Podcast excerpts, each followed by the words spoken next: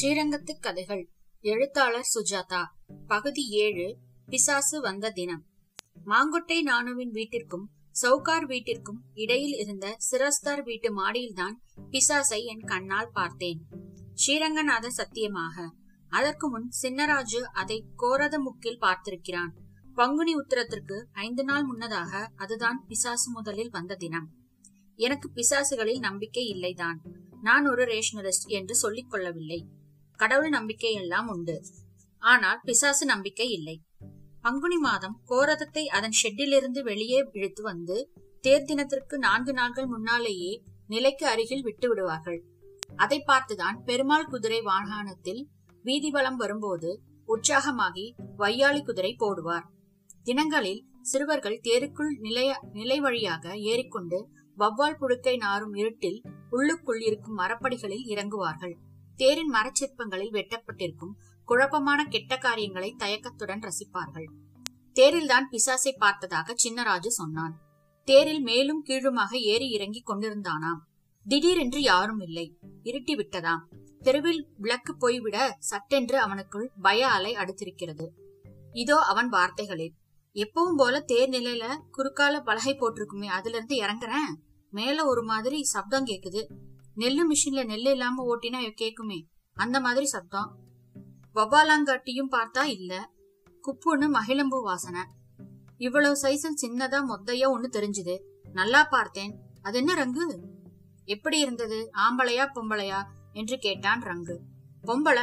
ஆனந்தரங்கம் பொண்ணு இல்ல. தூக்கு போ போட்டுக்கிட்டு செத்து போச்சே. அது சாயல்ல. என் கூட பேசுச்சு. என்னடா பேசித்து? என்றேன் சற்றே நடுக்கத்துடன். எனக்கு தாகமா இருக்கு.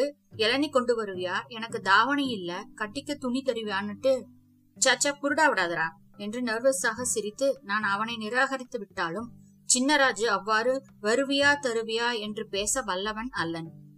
அவன் அப்பாவின் கொள்ளிடம் சலவை சாலையில் ஹிஸ்திரி போடுகிறவன் என் கிளாஸ்மேட்டு ராமமூர்த்தி ஐயரிடம் அடிவாங்காத நாள் பள்ளியில் விடுமுறை நாள். அவன் பொதுவான ஒகாபுலரி உவர்மன் கழுதைகள் வெள்ளாவி இவற்றை சார்ந்திருக்கும். எனக்கு ஆதியந்த சிநேகிதன். நானும் அவனும் சேர்ந்து விட்டால் திருநாய்களுக்கு கதி கலங்கும். சின்னராஜுவின் கல்லடை திறமை நாய் நாட்டில் பிரசித்தம். காலை ஒடிக்காமல் விடமாட்டான். வால் காணாமற் போல் நொண்டிக்கொண்டே அது கூவுவது மணச்சநல்லூர் வரை கேட்கும். சின்னராஜு பொய் சொல்ல மாட்டான். மர்மயோகி பாத்தியோ சின்னராஜு இல்ல ரங்கு அப்புறம் அது என்ன செஞ்சுச்சு? சிரஸ்தார் வீட்டண்டை போயிருச்சு. பத்தடி உயரத்தில் பறந்தாப்புலயும் இல்ல மிதந்தாப்புலயும் இல்ல. இதுதான் அதன் முதல் நேர்காணல். இதை பற்றி கோவில் அதிகாரிகள் கேள்விப்பட்டு தேருக்கு பெருமாள் வருவதற்கு முன் சாந்தி எல்லாம் பண்ணினார்கள். மந்திர புகை தாங்காமல் ஓடிப்போய்விடும் என்று சொன்னார்கள். ஆனால் அது இடம் பெயர் பெயர்ந்து விட்டது. மேற்குறித்த பிசாசை வடக்கு சித்திரை வீதியிலேயும் ராமானுஜம் ஒரு சமயம் பார்த்ததாக சொன்னான். அவன் வார்த்தைகள் இதோ. நான் ஏதோ தூரம்னா நடமாட்டம்னு நினைச்சிட்டு இருந்தேன் இப்பதான் புரியறது பூட்டின வீட்டுல நிழலாடுறது. கிட்ட பார்க்க பயம். நரசிம்ம கவசம் சொல்லிண்டே ராத்திரி பூரா தூக்கம் இல்ல ரங்கு. தாகம் தாகம் அப்படிப்பட்ட தாகம். உனக்கா பிசாசுக்கா? எனக்குடா. அது வெறுமன வாயை வாயை திறக்கிறது. சொல்லாத பயமா இருக்கு. பத்து பதினைந்து நாட்களுக்கு அதை பற்றி பேச்சு ஏதும் இல்லாவிட்டாலும் ரங்கு கடை நண்பர்களிடையே சின்னராஜு பார்த்ததும் ராமானுஜம் பார்த்ததும் ஒரே பிசாசா என்பதை பற்றி விவாதங்கள் இருந்தன. ஒரு வீதிக்கு ஒரு பிசாசு போருண்டா? என்றான் ரங்கு. ஏன் உனக்கு நம்பிக்கை இல்லையா? பிசாசாவது ஒன்னாவது வீட்டுல இருக்கிறதா பிசாசு. ரங்கு அவன் மனைவியை சொல்கிறானா மாமியாரை சொல்கிறானா என்று யாரும் வினவவில்லை. அதன் பின் அது சிராஸ்தார் வீட்டு மாடியில் தோன்றியது. சிராஸ்தார் வீடு என்று பெயர் இருந்தாலும் அதன் சொந்தக்காரர் சிராஸ்தர் கோபால் ஐயங்கார் கொண்டையம்பேட்டை தோப்பில் தான் இருக்கிறார். இந்த வீட்டில் சங்கர் ராவும் மனைவி சாவித்திரியும் மறவை மறவையாக நான்கு குழந்தைகளும் வருஷக்கணக்கில் குடியிருக்கிறார்கள். பதினைந்து ரூபாய் வாடகை கொடுத்து கொண்டு குடியிருக்கிறார்கள். சங்கர்ராவ் ஜங்ஷனில் ஒரு ஹோட்டலில் சரக்கு மாஸ்டர். தினம் ராத்திரி பதினொன்றுக்கு தான் வருவான். தூக்க குழந்தைகளை எழுப்பி முத்தம் கொடுத்துவிட்டு மனைவிக்கு பாதாம் அல்வாவும் மல்லிகை பூவும் தருவான். சீட்டாடுவான். எப்போதும் ரங்கு கடையில் அண்டா குண்டாக்களை வைத்து கைமாத்து வாங்கி கொண்டு போவான். சங்கர் ராவ் தான் அதை வேம்பு மூலமாக பார்த்தான். ரங்கு என்னவோ தெரியல. எடுத்துக்கட்டி ஜன்னல் எல்லாம் திறந்திருக்கு. இவதான் முதல்ல பார்த்தா. யார் திறந்திருப்பான்னு நான் மாடியை போய் பார்த்திருப்பேன். இவ பயந்து வேணாம் கார்த்தாலே பாத்துக்கலாம்னு சொல்லிட்டா. அப்ப வேம்பு வந்தான். அவனை நீ ஏறி போய் பாரு. டார்ச் லைட்டை கொடுத்து அனுப்பினோம். கொஞ்ச நேரத்தில் பேஸ் தரிசாப்ல வரான். என்னடா வேம்பு? மாடியில ஏறி போய் பார்த்தா ராயரே நான் இங்க இருக்கேன்னா? அது எங்க அங்க போறதுன்னா ரங்கா. ஜன்ன கதவெல்லாம் திறந்திருக்கு. காத்தெல்லாம் ஆடுறது. அது எடுத்துக்கட்டி மேல கால் மேல கால் போட்டுட்டு உட்கார்ந்துட்டு இருந்துதான் வேம்புவை பேர் சொல்லி கூப்பிட்டதான். ஏதுடா? அதுதான்டா சின்னராஜு பார்த்தானே அதே பிசாசு. புதுசா சொல் செல்லு போட்ட டார்ச் பேட்டரி எப்படி ஈயம் எல்லாம் வழிஞ்சு அப்படியே பச்சை பச்சையா போச்சு ரங்கா என்றான் சங்கர்ராவ். வேம்பு அப்போது அந்த பக்கம் பக்கெட்டில் கோதுமை மாவும் முளைக்கீரையுமாக வந்தான். புடவை கட்டின்றிருந்ததா வேம்பு? சொல்ல முடியல. மழுங்கலா நீளமா ஒரு நிழல் போல முகம் மட்டும் பளிச்சுன்னு தெரிஞ்சது. அதான் அனந்தரங்கம் பொண்ணு முகம். டே டேன்னு கூப்பிட்டு தாகத்துக்கு தண்ணி கொண்டாந்தியா தாவணிக்கு துணி கொண்டாந்தியான்னு கேட்டுது. தாவணி போட்டுக்கலையோ? அப்படியும் சொல்றதுக்கு இல்ல திருப்பதி மரப்பாச்சி மாதிரி ஒரு ஷேப் இல்லாத ஷேப் ரங்கா. ஆனா வெளிர் நிலத்துல எனக்கு சொல்ல தெரியல. அப்படியும் சப்த நாடி ஒடுங்கி போய் உடனே இறங்கி வந்துட்டேன். அப்புறம் நாலு நாளா ஜுரம் ரங்கா. அருணாச்சல டாக்டர் கிட்ட காட்டினா இந்த மாதிரி ஜுரம் நான் பார்த்ததே இல்லைங்கிறார் என்றார் வேம்பு. அன்றிலிருந்து பிசாசை விட பிசாசை பற்றி வதந்திகள் அதிகம் பரவ ராத்திரி ஏழாவது மணிக்கு கீழச்சித்திரை வீதியில் எல்லோரும் கதவி மூடி படுத்து விட்டார்கள். சங்கர்ராவ் ஓவர் டைம் பண்ணாமல் லால்குடி பாசஞ்சரில் சீக்கிரமே வீடு திரும்ப முற்பட்டான். ரங்கராஜா தியேட்டரில் மாலை காட்சிக்கு கூட்டம் குறைந்து ராத்திரி ஷோவை ரத்திரம் செய்யும்படி ஆகிவிட்டது. யாரோ சொன்னார் என்று எவனை கண்டாலும் பூண்டு முடிந்து வைத்துக் கொண்டார்கள். அதுதான் பரிகாரமாம். அந்த நாற்றம் பிசாசுகளுக்கு பிடிக்காது என்று சொன்னதால் அரையர் கடையில் பூண்டு ஸ்டாக் இல்லை என்று போர்டு எழுத வேண்டியிருந்தது. சிரஸ்தர் வீட்டில் பிசாசு நிலை கொண்டு விட்டது. நாலு நாள் கழித்து மீண்டும் மாடி கதவுகள் திறந்திருந்ததாகவும் அவ்வழியாக காற்றடித்ததாகவும் நிழடி நிழலாடியதாகவும் சங்கர்ராவ் சொன்னான். சாவித்திரி பயப்படுறான். குழந்தைங்க எல்லாரும் அலறது. எல்லாரும் உக்கிரான உள்ளி உள்ளில தலைமாட்டில விளக்கு மாத்தி வச்சுட்டு படுத்துக்கிறோம். பகல் வேலையில கொள்ளை பக்கம் போறதுக்கு துணைக்கு வாங்குறான் என்ன செய்வேன் ரங்கு? நீதான் இதுக்கு ஒரு வழி சொல்லணும் என்றான். வீட்டுக்காரர்கிட்ட சொல்லி பாக்குறது தானே. கோபாலன் எச்ச கையால காக்க ஓட்டம் ஓட்டான் இருந்தாலும் அவனா?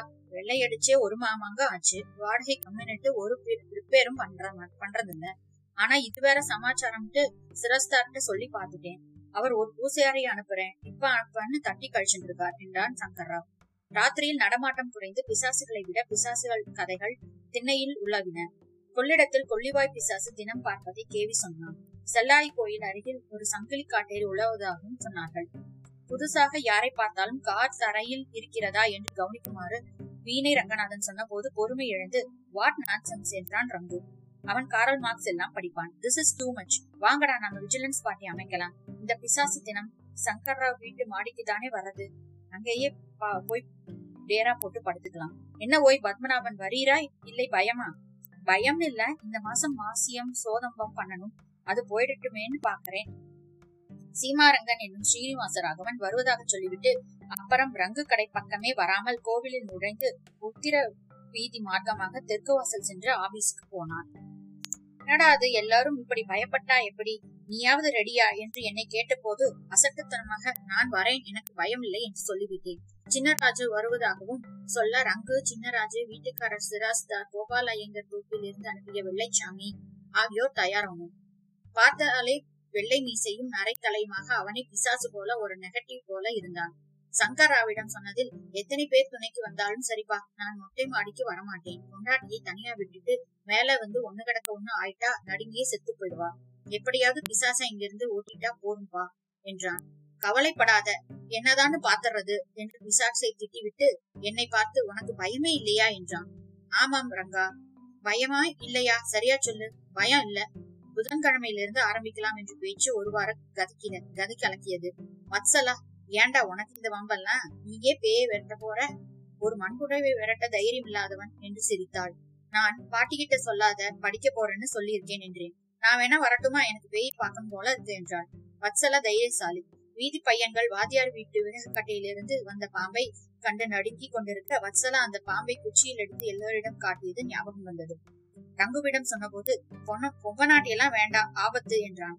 வெள்ளச்சாமி மாந்திரிகம் தெரிந்தவனா செப்பு தகட்டில் ஸ்ரீயும் ஸ்ரீயும் ஓங்கார எட்சினி என்று எந்திரம் எழுதி ஆகாச எட்சி ஆகருஷ்ணாயா என்று அடிக்கடி சொல்லிக் கொண்டிருந்தான். அவன் உடலில் இயற்கையாகவே ஒரு நடுக்கம் இருந்தது.